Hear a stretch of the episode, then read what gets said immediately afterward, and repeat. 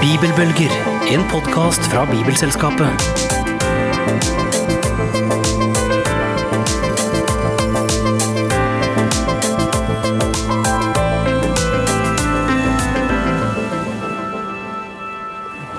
Velkommen til en ny episode av Bibelbølger. Podkasten for inspirasjon, kunnskap og engasjement for Bibelen. Vi håper at våre samtaler skaper nysgjerrighet og fører til at Bibelen blir brukt, åpnet og lest enda mer. Jeg er ikke Helene Fagervik med vondt i halsen. Jeg er Dan Aksel Jacobsen, og med meg i studio har jeg Finn Olav Jøssang. Hei, Finn Olav. Hei sann, ja. God dag. I dag så skal vi snakke om et helt uh, nytt produkt. For første gang så lanserer Bibelselskapet Studiebibel, og den har vi kalt Studiebibelen. Og den skal vi prate litt om i dag. Og vi skal blant annet få en liten uh, sånn prøveundervisning, eller si, en prøvelesning fra Studiebibelen med tidligere generalsekretær Ingeborg Mongstad Kvammen. Og til en sånn stor anledning så har vi jo fått med oss generalsekretær Paul Erik Virgenes. Velkommen. Ja, takk. Dette er fint. Ja, det er jo det. Gratulerer. Ja, takk. Det er veldig moro å få ei sånn bok. Ja. Ja. Hva er en studiebibel? En studiebibel er eh, både bibelteksten, og så er det hjelp til å se bakenfor og i teksten, som gir ny kunnskap rundt teksten, tekstens virkningshistorie, og hjelper folk til å stille gode spørsmål både til teksten og til sin egen forståelse av den. Ja, for En studiebibel er liksom ikke spesielt for studenter nødvendigvis, selv om det heter studiebibel. Det er for alle som har lyst til å dykke inn i Bibelen? Ja, For alle som har evnen til nysgjerrighet, og det er heldigvis de aller fleste av oss. Ja. Så det å, å bli Dette er jo en tekst som har levd i, i flere tusen år. Ja. Som har gitt mening til alle, bortimot alle verdens store kulturer. Og det er en bok som det er fascinerende å oppdage. Og så er det jo også for mange en bok som er ganske vanskelig å åpne. Eh, her er det jo tekster som er samla inn over mange hundre år. Og, og det å og sånn bare helt umiddelbart tenke at nå leser vi det verset, og så gir det umiddelbar mening til min tanke og min sjel og mine følelser, det er jo ikke alltid sånn. Nei. Så det å komme litt bakenfor teksten og forstå sammenhengene, det øker også opplevelsen av eh, mening og betydning når vi leser den. Mm. Så i sentrum eh, selve bibelteksten, og så litt hjelpestoff til å eh, føre de lange samtalene med teksten, med seg sjøl og med folk rundt deg. Ikke sant? Kjempespennende. Ja. Jeg må bare litt tilbake inn til deg, Finn Olav, for jeg har hørt at du eh, er ikke helt fremmed med studiebibel. Hvor mange studiebibler har du? Jo, jeg eh, tror jeg kjøpte min første studiebibel når jeg var 19. Ok. Eh, Det var egentlig først fordi da ville jeg kjøpe meg en spansk bibel. Siden Jaha. jeg vokste opp i Sør-Amerika, så ville jeg liksom lese Bibelen på, på spansk enda. Og da, da kom jeg over Bibelen det studiet. Ok. Jeg ble veldig nysgjerrig på den og kjøpte den. Og eh, siden så har jeg egentlig vært nær sagt hekta på studiebibler. Ehm, og har eh, ja, til sammen da, analogt og digitalt kanskje nærmere 20 ulike versjoner. Da, av, Kjære vene. Har du lest gjennom alle de? det, det har jeg ikke. Nei. Det er vel litt sånn der eh, Ambisjonen står ikke helt til, eh, til virkeligheten. Men jeg, jeg, jeg syns det er veldig gøy å kunne sammenligne, for mange av disse studiebilene har jo litt ulike profiler og litt ulike bidragsytere. Da, da lærer jeg mer. Ja. Men du, Pål Erik, du har også hatt eh, studiebibel eh, før? Å ja da. Ja. Eh, Da jeg gikk på videregående i Larvik, så kjøpte jeg studiebibelen i fem bind. Svære greier. Okay. Som da var et stort nordisk samarbeid. Og den bibelen jeg nå sitter med, han, studiebibelen jeg sitter med i handa nå, Ja. den er jo den første studiebibelen på norsk med kun norske bidragsytere. Ja. Ikke sant? Hvor vi her nå har involvert eh, hele bredden av forskningslandskapet i Norge Ja. på de ulike teologiske lærestedene, eh, og en del andre steder også. Mm. Slik at, vi, at denne studiebibelen gir et fascinerende bilde av teologisk forskning og, og forskningssituasjonen akkurat nå i Norge. Ja, for den er ganske fagtung. Det er, over, altså det er 38 norske bibelforskere som er med fra ulike utdanningsinstitusjoner i Norge. Ja, og Det sier jo nettopp noe om, om eh, et av kristendommens særpreg. Eh, Vi er en bokens folk og en bokens religion. Hvor, hvor helt sentralt i vår tro er den bibelske overlevering og fortellingen om Jesus. Og fra de første kristne av, så har nettopp lesningen av og studiet og diskusjonen om skriftene vært et av våre særpreg. Ok, fortell. Eh, Vi ser det jo i apostlenes gjerninger. Et av de viktigste ordene for kommunikasjon der er til heftig diskusjon. Og hvor Paulus oppsøkte viktige teologiske, filosofiske læresteder, i Aten f.eks., leide seg et forelesningssal sal, og holdt store diskusjoner med de lærde og andre folk som hadde lyst til å være med i samtaler. Eh, Og, sånn er, og, og så begynte de å skrive de første kristne. Ja. Nettopp, og, og Lukas innleder jo evangeliet med å si at mange er, er det som har skrevet allerede. Ja. Eh, Og jeg har gått nøye gjennom alt, slik at du skal få se hvor, hvor solid det er, det du har hørt om. Ja. Og denne litt sånn kritiske, nesten sånn forskningsblikket på hva er dette egentlig? Eh, hva er det å holde på her? Hva er sant? Hva, hva skal vi stille kritiske spørsmål til? Og det å føre de lange samtalene der, det er både en jødisk og en kristen tradisjon. Jeg hørte en rabbiner som sa her om dagen at du skal ikke sitte stille og lese en hellig skrift. Du må jo stå, og du må bruke stemme og bevegelse. ja, ikke sant. Det er jo litt annerledes enn den norske stille fromhetstradisjonen, som, som med, med litt tårer i øynene leser stille teksten og, og tier helt stille. Mm. Så jeg tenker at en studiebibel kan hjelpe oss litt høyere og opp i stolen. Og til kanskje til og med å være innimellom lynende uenig. For dette er jo en studiebibel som eh, vil terge noen også. Ja, ja. Ikke sant? Og, og det er bra. Mm. Og det å lære seg til at Bibelen tåler en kraftig diskusjon. Ja, for det har den, den har blitt utsatt for det. Altså, jødene og deres skrifter har blitt kraftig debattert i synagogen i all tid, har de ikke det? Jo, og de har jo nærmest en metodikk på det. Ja. Hvor de står og med et eh, En nordmann blir jo litt eh, redd når man kommer inn i en slik lesesal. Hvor, hvor nettopp det å lage et sted for de krevende samtalene om ordet mm. Og hvor det nesten er, er Man skal, om ikke skrike til hverandre, til hverandre i hvert fall snakke høyt. mm. uh, og, og med intensitet, fordi dette er jo så viktig. Og, og det å få opp noe av den kulturen inn i, i våre kristne sammenhenger, hvor ordet er så viktig at vi lar oss til de grader engasjere i det, at vi kanskje til og med våger en liten krangel. Ikke sant? Så du mener at vi, vi trenger litt mer av den der eh, Midtøsten-temperamentet og, og den der villigheten til å diskutere? Ja, ja, altså temperament kan man ikke importere sånn uten videre. Men, men det å si at Bibelen er viktig for oss også på et uh, samtalenivå hvor vi stiller de gode spørsmåla, de viktige spørsmåla, eh, det kan en studiebibel hjelpe oss til. Og et av de andre særpregene med denne studiebibelen er vektleggingen på virkningshistorien. Og det finner vi ikke i så veldig mange studiebibler, som viser litt om det enkelte skrifts ulike historier opp igjennom både kirkens historie og ulike kulturers historie. Hva er det med dette skriftet som på en særlig måte har hatt betydning til ulike tider? Eh, Og det er klart at det er også et, en litt sånn fascinerende erfaring når du leser en bibeltekst, å få noe av det lange bildet. At dette er en tekst som kristne har lest på 400-tallet, på 1100-tallet, eh, reformasjonen, 1500-tallet. Og, og disse tekstene leses jo litt forskjellig på ulike tider. Og det å ha med seg litt av det bildet er jo også en, en del av det å oppdage bibelteksten.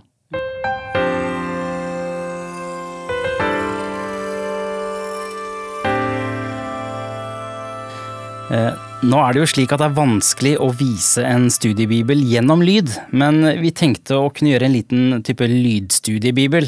Og for å hjelpe oss med akkurat det, så har vi med oss tidligere generalsekretær i Bibelselskapet, Ingeborg Mongstad Kvammen. Hei, Ingeborg. Hei, Dan Aksel.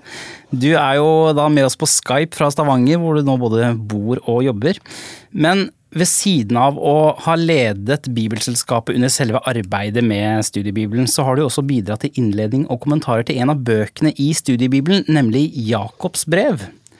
Ja, Eh, og hvorfor akkurat Jakobs brev? Hvorfor tok du den? den tok jeg fordi at eh, jeg skrev min doktorgrad på 13 vers i Jakobs brev i, eh, ja, i bak i, på begynnelsen av 2000-tallet. Okay.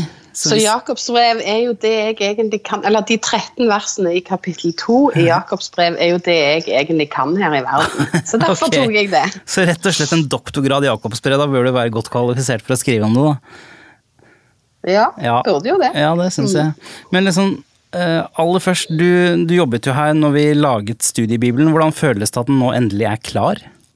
Ja, det er fantastisk. For det å, det å, å lage en studiebibel fra scratch, som vi gjorde da eh, altså Rett og slett ikke bare hente en studiebibel som noen har lagd i Amerika eller England eller Tyskland, og oversette, men iverksette mange av, av liksom toppforskerne i Norge på bibelfag til å skrive nytt om alle Bibelens bøker. Det er 66 bøker.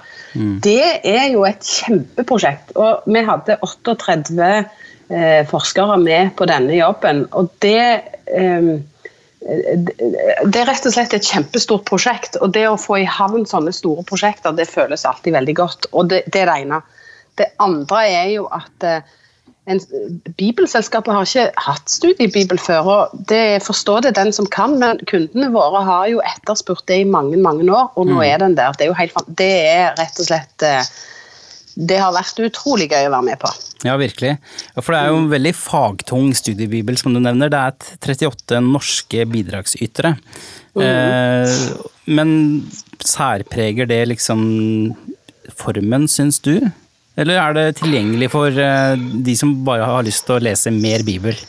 Altså, Hvis jeg kan eh, skrive, nei, snakke som eh, forfatteren og ikke som tidligere generalsekretær, Ja. så må jeg jo si at eh, vi fikk veldig klare instruksjoner fra redaktør fra, i, i Verbum. Og et av poengene var at det både eh, skal, du skal både vise at dette, dette er ditt felt, og samtidig så skal du skrive på en måte som den interesserte bibelleser eh, vil forstå. Så eh, eh, litt popularisert, rett og slett. Ikke sant? Så eh, nå husker jeg ikke helt spørsmålet ditt, men jeg tror svaret er ja. Ja, greit. Ja, det er flott. Eh, Vi får gå tilbake til Jakobs brev, da, som er det du har skrevet om. Vi får Ja. starte. Hvem var Jakob? Hvem er det som er forfatteren bak Jakobs brev?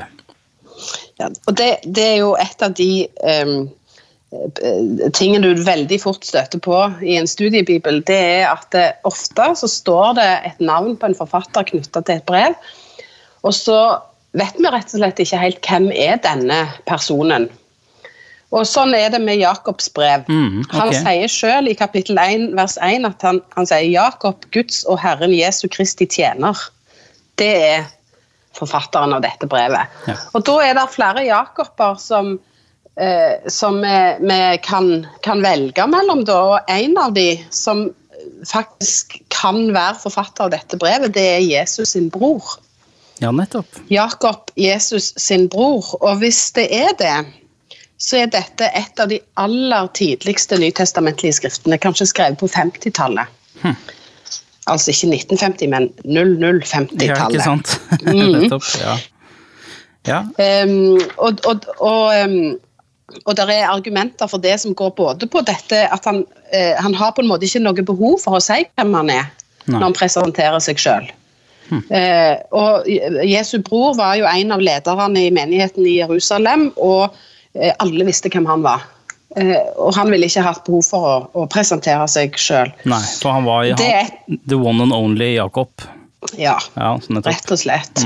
Det, det andre eh, eh, som òg kan være et argument eh, for at det er Jakob Jesu bror, det er at det i dette brevet er en veldig nærhet til Jesus-tradisjonen. Men brevet der du finner ingen direkte sitater av Jesus i Jakobs brev.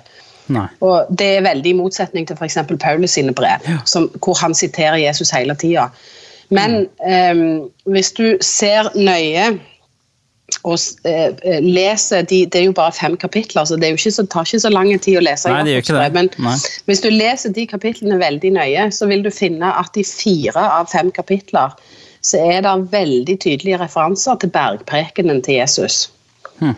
Eh, så det, det er bare eh, ett kapittel, eh, kapittel tre, hvor det ikke er så åpenbare referanser. Så en veldig nærhet til Jesus-tradisjonen, eh, det, er- det, er, det er et argument. Og så et annet argument er at det der ikke er um, eh, em, noen referanse til tempelets fall, som vi gjerne kaller det. Altså, Jerusalem-tempelet ble jo totalt ødelagt i år 70 etter Kristus. Eh, sånn at, og det, det er alltid sånn der skille når du skal datere nytestamentlige skrifter. Kan vi se at, tegn på at de visste at, at tempelet ikke eksisterte, eller kan vi ikke se de tegnene? Og I Jakobs brev så er det ikke noen referanse til det, hvilket kan antyde at det er et nokså tidlig brev. På den annen side så er det òg argumenter for at dette kanskje ikke var Jakob, Jesu bror, eh, men men en, men en, en som eh, nytta seg til den teologiske tradisjonen, og dermed satte dette navnet på brevet. Eh, og det, eh, og det eh, er eh, Blant annet så handler det om språk, det greske språket i Jakobs brev, som er forholdsvis avansert, eller eh, ikke Det er, vel, det er bedre enn det en kan, forskere kanskje forventer at Jakob Jesu bror kunne, da. Ja, ikke sant. Eh, og så er det òg det at Jakobs brev var et av de brevene som um, Det tok ganske lang tid før det ble anerkjent som del av Bibelen. Ok, Og det er jo litt overraskende Nei, det er akkurat det. Det er jo litt overraskende hvis det er Jesu bror som var, som, som var forfatter. Ja, Eh, det var at det at det var ikke akseptert som apostolisk, altså som en av apostlene nei. sitt, eh, sitt brev. Um, og så er det jo en viss, det, en, en viss Eller det kan i hvert fall tolkes som en viss sånn um, uenighet mellom Paulus, eller paulinsk teologi og teologien i Jakobs brev. Og for at den uenigheten skal være der, så må, den jo, så må jo den paulinske teologien òg ha vært utvikla. Så Ja, klart det. um, Ja, for, for Eh, litt av, nå, går vi jo litt videre, men litt av det handler vel også om at i romerbrevet, da, hos Paulus, så sier han at det er eh, at du blir frelst ved tro alene. Men som vi leser i Jakobs brev, så knyttes jo frelse mye opp til handlinger. Og det er jo en Ja. stor ulikhet fra Paulus. Hvordan, eh, hvordan har man forholdt seg til dette historisk, at det er så ulik lære i disse brevene som ligger ved siden av hverandre? Og Det har jo vært en av de virkelig store debattene i forskningen, det, om denne konflikten mellom Paulus og Jakob.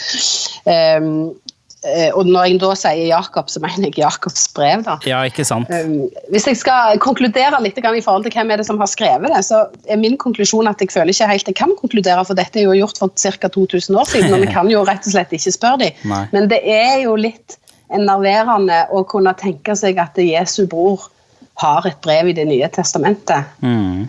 Jeg heller litt i den retning, må jeg innrømme. Ja, ja. Men um, Det hadde vært gøy hvis det var slik. Eh, det hadde vært gøy hvis det var sånn.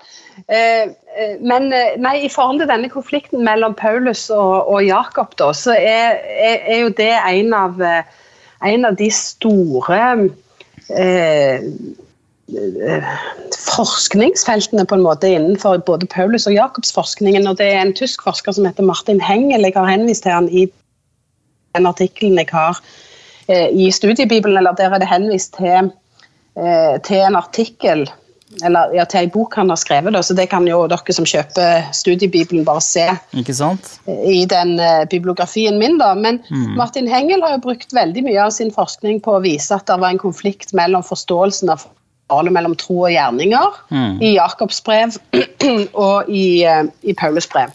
Og det som ofte er liksom um, eller Paulus teologi da, og Jakobs teologi. Og Det som ofte den bruker da, er jo kapittel to, som jeg skrev min doktorgrad om. eh, I det argumentet. Og da er det den halvdelen av kapittel to som jeg ikke skrev doktorgraden om, okay. som, eh, som ofte blir brukt. Det er kapittel 2, vers 14. Ja. Og Da sier Jakob, hva hjelper det søsken om noen sier at han har tro når han ikke har gjerninger? Kan vel troen frelse ham? Sett, eh, sett at en bror eller søster ikke har klær og mangler mat for dagen, og en av dere sier til dem gå i fred, hold dere varme og spis dere mette, hva hjelper det dersom dere ikke gir dem det kroppen trenger? Slik er det også med troen. I seg selv, uten gjerninger, er den død. ja. Um, Det er et godt vers. Det er jo riktig altså, Det å skulle si til noen trengende at uh, take care, og så hjelper du dem ikke. Det er vel røftlig det han sier. Ja, det er akkurat det han sier. Ja. Og han sier det du tror på og lærer, det, det, livet ditt må henge sammen. Liv og lære må henge sammen, det er jo det han sier. Ja. Uh, og det samme sier han i første halvdel. Han sier dere kan ikke tro på vår Herre Jesus Kristus, herlighetens herre, og samtidig gjøre forskjell på folk. Og så bruker han eh, et eksempel hvor de kristne gjør akkurat det. Det kommer en rik, mektig mann inn i menigheten og en tigger, og så gir de tiggeren et dårlig sete, og den rike får sitte foran. Og så sier Jakob da er dere akkurat like dårlige som de dommerne som, eller de som forfølger dere. Dere gjør akkurat det samme. Det kan dere ikke gjøre hvis dere skal tro på Jesus Kristus. Og så henviser han da til Jesus-tradisjonen. Eh, du skal elske det neste som deg selv. Mm. og det siterer han direkte, den kongelige lov i Skriften. Du skal elske det neste som deg selv. Mm. så, så det er på en måte Det tenker jeg er Jakobs poeng. Ja. Eh, liv og lære må henge sammen. Og så eh, syns nok jeg at den konflikten til Paulus er litt utrert. Eh, Ja. fordi, eller litt sånn overdreven. Fordi Paulus sier jo òg, og nå skal jeg sitere Paulus etter 1978-oversettelsen. Okay, ja. Han sier sånn Han, han har eh, gjort en, en, eh, gjort en utredning om nåden. Sant? Og så sier han Skulle vi da synde mer for at nåden skulle bli større? Slett ikke, sier han. Det er jo litt det samme poenget. Det er ikke sånn at nåde betyr at livet vårt er irrelevant. Nei. Jeg tror Dette er litt sånn avdeling for uh, common sense, da. Jeg tror at uh, Paulus har hatt en annen målgruppe han skrev til. Ja. Eh, enn det Jakob. Jakob han sier i kapittel 1 at han skriver til de tolv stader som er spredt omkring i fremmede land, eller diasporaen blir brukt på gresk. Ja. Som jo er det uttrykket som brukes for det jødiske folk når de er i landflyktighet. Ikke sant? Når de var i Babylon, og, og det ble brukt om det jødiske folk før eh, 1948. De levde i diasporaen. Um, så jeg tror at eh, Jakob skriver spesifikt til jødekristne som ikke bor i Jerusalem, men i andre deler av Romerriket. Um, og de har jo en, en kristen tro hvor uh, som de kjenner eh, loven fra Det gamle testamentet, og så har de blitt kjent med Jesus som Messias og Jesus som nyfortolker av loven. Men det betyr ikke at de altså de eh, Forståelsen av det å, å leve rett og godt etter loven, det har de fortsatt med seg. ikke sant? Paulus på den annen side, han skriver jo mye mer til hedninger. Eh, og da blir saken kanskje en annen. Altså, da fokuserer du kanskje mer på nåden. Eh, og ikke det at du må jobbe deg fram mot frelse, men at den kommer gratis. Det kan være at det er et viktigere fokus på, for Paulus rett og slett fordi han har en annen målgruppe han skriver til. Jeg tenker, Når du, når du skal lese Jakobs brev, så det er jo bare fem kapitler, så det tar ikke så lang tid. Nei. Men hvis du leser, hvis du skal bare ha hva handler dette brevet om, så leser du kapittel 1. For alle temaer i det brevet det kommer i kapittel 1, og så Ja. blir de utdypa utover. Ha. Og det er et brev som gir oss etisk veiledning. Hvordan skal vi leve livet som kristne? Det er liksom hovedpoenget til dette brevet. Ja. Eh, og, eh, og så er det to viktige bakgrunner for de som er spesielt interesserte. Ok. Eh, Den ene har jeg allerede nevnt. Det er en veldig nær knytning til Jesus-tradisjonen. Mm. Eh, og den andre det er en veldig nær knytning til den jødiske visdomstradisjonen og vi, eh, visdommen. Og Det betyr at Jakobs brev kanskje, hvis du, hvis du kjøper Bibelen, så bør du også kanskje kjøpe apokryfene, for der er visdommens bok. ikke sant? Ja, stemmer. Og, og det er, er en veldig viktig bakgrunnsbok for å forstå Jakobs brev. Ja, nettopp. Eh, spesielt kapittel tre så vil du kunne lese mye om, om, om visdommen og hvordan han eh, tolker den. Men, eh, eh, men visdomslitteraturen i Det gamle testamentet og i apokryfene, det er, eller Deutrokanon, det er mm, veldig viktig bakgrunn for Jakobs brev. Ja. Stilig. Nei, men Da må jeg få si takk for en eh, grundig prat om eh, Jakobs brev, Ingeborg. Ja, Ingeborg Mongstad Kvammen er altså en av de 38 norske bidragsyterne i Studiebibelen. Og for dere lyttere så må jeg bare beklage at Skype-forbindelsen til eh, Stavanger var noe ustabil til tider, men jeg tror og håper at budskapet kom frem likevel. Studiebibelen er altså å få tak i både på nett og de aller fleste av landets bokhandlere. Det var alt vi hadde for denne gang. Ha det riktig så godt.